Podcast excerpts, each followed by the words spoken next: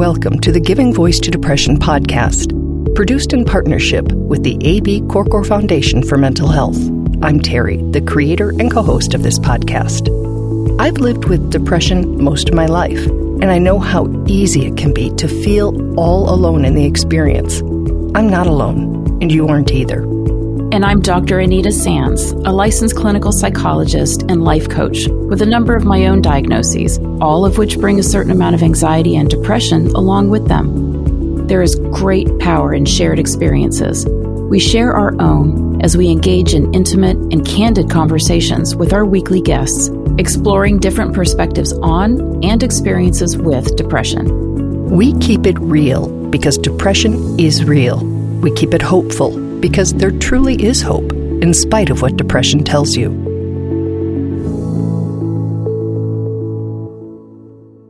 Hi, this is Terry. Anita is on a well earned break this week, so you've just got me. You know how we like to talk about ways to hold off or minimize depression's oppression. And there's one tool that we hear about from guest after guest. It can provide companionship unconditional love in both directions, a sense of structure and purpose, something to talk to, laughter, deep connection, and the opportunity for physical touch.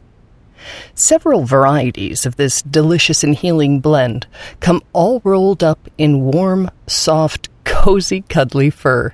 You guessed it. Today we're talking about pets and what a significant and ongoing benefit they can provide for our mental health.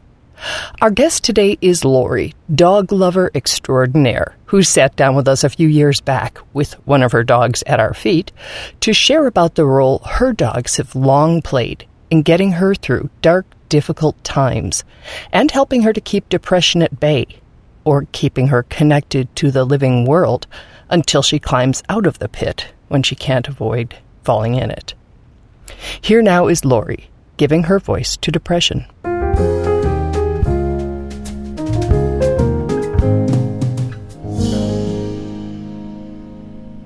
All right, we've got this.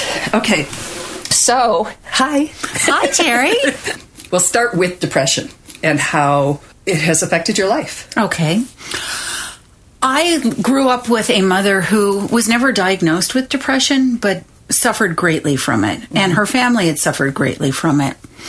I had an uncle who took his own life, who lost all hope of living and reason for living. And I had an aunt who decided to end her life. She had a child out of wedlock, and for that generation, it was a complete taboo to have something like that happen. Discussions about dark or disordered moods or mental illnesses were also definitely discouraged. And my mother had a horrible upbringing where she couldn't talk about how she felt. So she she suffered very quietly. Mm-hmm. and she would retreat into her bedroom where she wanted to be alone. She started volunteering at a counseling center which helped her gain experience and recognize what was going on with her. But it was always a, a taboo subject for us to have in the house. Mm-hmm. you know why are you blue? I'm fine. What's going on? Nothing you know, if you showed any sort of hum- of humanity in my home, in, in my Jewish upbringing, you know, you felt guilty, you felt that you were doing something wrong, you felt that you were a loser. And then, as there often is with that kind of family history, Lori's own experiences. I've gone in and out of it uh, at certain times in my life. Mm-hmm most recently when I went through a, a very painful, not an ugly divorce, but a very painful divorce. And after I found out what the circumstances were in my former marriage, uh, I really went through a period of just what I call swimming through mud. And this swimming through mud were days on end that I could barely get out of bed. Mm-hmm. And I couldn't get out of my own way. And that was coupled with medication that I was on for a medical problem. And, and that made me even more zombie like. Thank God I had sold my business and I had funding, oh, you know, because I'm thinking if I didn't have that funding and I had a job, I don't think I could have worked. It was that hard to function. Lori says the things that kept her functioning were her animals. Had I not had animals, I really theoretically, instinctively would not have gotten out of bed. That's how sad I was. I just, I was at a point where I wanted my life to end. I was so heartbroken by the end of this marriage. I know. Yeah. I know uh, all too well what that feels yeah, like. yeah. I mean, and that Yeah. that that mud. There were. It went on for about a year. So let's Yeah. talk about them. Okay. Tell me about tell me about your guys. Uh, at the time, I had three standard poodles, and I'm a rescue girl, and standard poodles are my breed. Here in the studio, I have Little Bit with with us, and she's down on the floor, and she's a, she's actually a certified therapy dog, and they provided such love and companionship and loyalty to me in so much that I never felt alone. I felt that I always had an ally with me. And not just an ally. Lori credits her pets with actual healing too. But the curious thing is, Brown, well, Jackson Brown, Brown was clearly my ex husband's dog. But as it turns out, Brown became my fierce protector. He wouldn't leave my side. He knew that I was hurting and he knew what I needed just instinctively. And he actually he healed my heart. He really did. He healed my heart. Okay, so loyalty and companionship, we've Yes. got that as one of the things. Mm-hmm. In what other ways have pets, particular dogs, helped you manage or stay out of mm-hmm. or, or not be alone when you're in right. depression? right. The exercise factor. Mm-hmm. So dogs need a lot of physical and mental stimulation. When you're going through such a down spot of, of feeling that you can't go on the fact that you have to get up and move um, they made me get out and walk in every kind of weather. I mean, I didn't want to walk in 35 below weather, but I had to. So the fact that I was out and about, people would stop and say, Oh my God, those are beautiful dogs. I was speaking to people. Just the fact that I got out of my hole and I was out in public functioning in a way contributing to society, at least I was contributing to my dog's health, that helped me get out of the funk that I was in. And since Lori was home based at the time, her dog's needs and schedules provided needed structure, purpose, and distraction as well. They provide a level of of normalcy when your life is chaotic and you're feeling upside down. They they don't need much. They need consistency. They need walks, they need feeding, and they need love. That's what they need. Mm-hmm. And it also gives you a purpose when you're in those dark, dark days mm-hmm. that you have to provide that for them. You have to get out of your own self and think, okay, there's a, another living being here that I need to take care of. Right. Yeah. When you talk about walking with them, and I'm wondering if a walk on a, a morning where you're feeling fine, like presumably like this morning, versus when you're in it. Yes. What What's the difference? Is there a difference when you're taking that walk? Is it like are you wearing Frankenstein boots? Uh, I never have trouble walking. What I have trouble doing is not crying. There was a period, really, of six months that I just walked and cried, cried and walked. And I didn't care what people were thinking because I couldn't get out of my own self and I didn't really care what people were thinking of me. And then there are times that you are just so focused on training with the dogs that y- you you release your your pain at that point because you're focusing on their needs mm-hmm. first. I hear about distraction a lot. You know, we've had people tell us jigsaw puzzles. You know, you can't actually Yes. necessarily do complex math or anything because you're You kind can't. of fried, but you can do something that requires enough concentration that you're you're not thinking about how you feel. Yes. And it sounds like it might be a similar method for you. It is. Yeah. It absolutely is.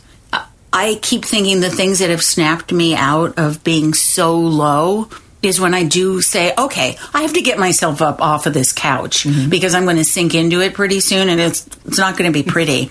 but when I can focus on something else, but you know how much work it takes to be able to even focus Yeah. on something when you're in that spot that you're just I can't get out of this. How do I get out of this? Mm-hmm. For me, it's of course my dogs. It's phoning a friend. And when I get outside and I run into someone mm-hmm. else and I say good morning, people recognize that I'm alive.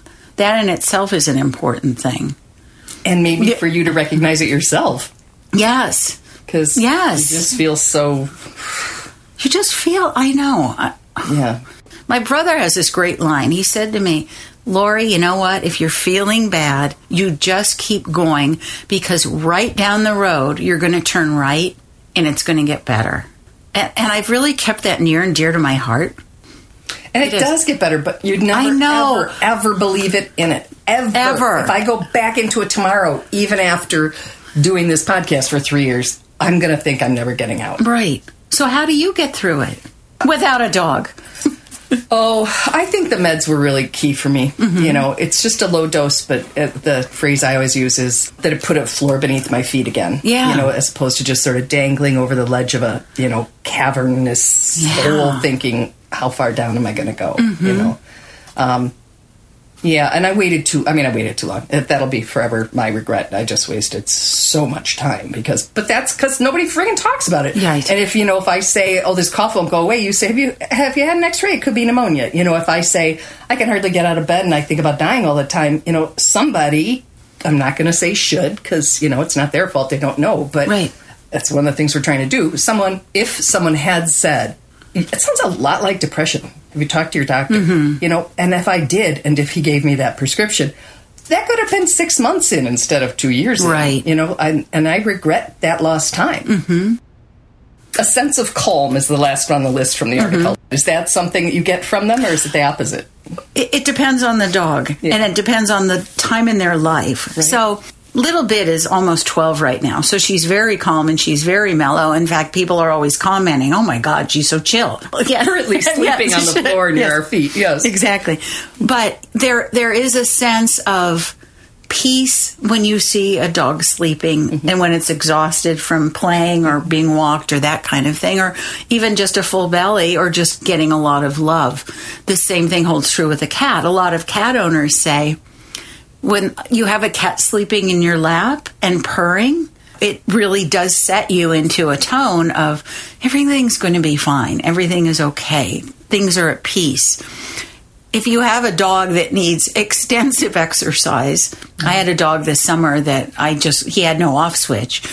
But if you get the right breed and you have and you adopt the and you notice I'm saying adopt, don't shop. adopt when you adopt the right breed for your lifestyle, it can be very cal- it's better than having a boyfriend. you you know, next to you. I shouldn't be saying that. no, but they they just they provide a level of of calm, of normalcy when your life is chaotic and you're feeling upside down. And it also gives you a purpose when you're in those dark, dark days. You have to get out of your own self and think, okay, there's a, another living being here that I need to take care of. Right. Yeah. Not all of Lori's support, of course, is furry. She also fosters and values human connection. I'll tell you something that really helps me. Every morning I text my best friend or she texts me because I live alone. Mm-hmm. Um, at the time when we started this, she was living alone. That helps knowing that someone else is out there who you need to contact mm-hmm. because we've had the discussion. If she doesn't hear from me by 7 a.m., mm-hmm. she's going to call the police or the fire department and they're going to come and check on me. Mm. I don't have family here. Mm-hmm. I have a lot of friends, but knowing that someone cares about me, I could have slipped very easily into the abyss of blackness and gone th- kept swimming through that mud, you know, and still trying, but the fact that I knew I was accountable to one person, that really helped me. And that may help the listeners too. The So- accountability to just one person, one text, first thing in the morning. I'm alive. How are you? And what would your reply be when she texted that and you were not well? I tell her, I say, I'm blue. Mm-hmm. I'm going through a rough period.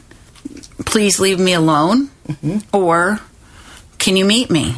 Mm-hmm. generally it was don't worry i can get through it because i'm a strong woman and and i can han- i can build businesses and i can handle this myself yeah it's i, I don't ever it's i think it's a jewish thing i don't want to be Oh, I a burden I- I It's not a Jewish thing because I've interviewed an awful lot of people who all say the same thing. Hey, there's that sound you like. Hey, Can you give us that brought to you again? for all dog lovers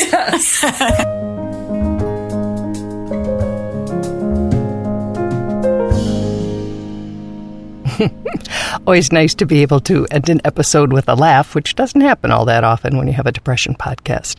So we want to thank Lori for sharing her story. She actually had a dog business before she started her current profession as a professional matchmaker. And we will be linking to her website with this episode, as well as to two articles one from NAMI, the National Alliance on Mental Illness, and one from WebMD, both elaborating on the points that we just made and ways that having a pet can help you stay out of or get out of or just keep you company while in depression. If you have a comment about this or any episode, or ideas for another one, please go to our website, givingvoicetodepression.com, and use the record a message widget to leave us a message. We'll be back next week. Please join us.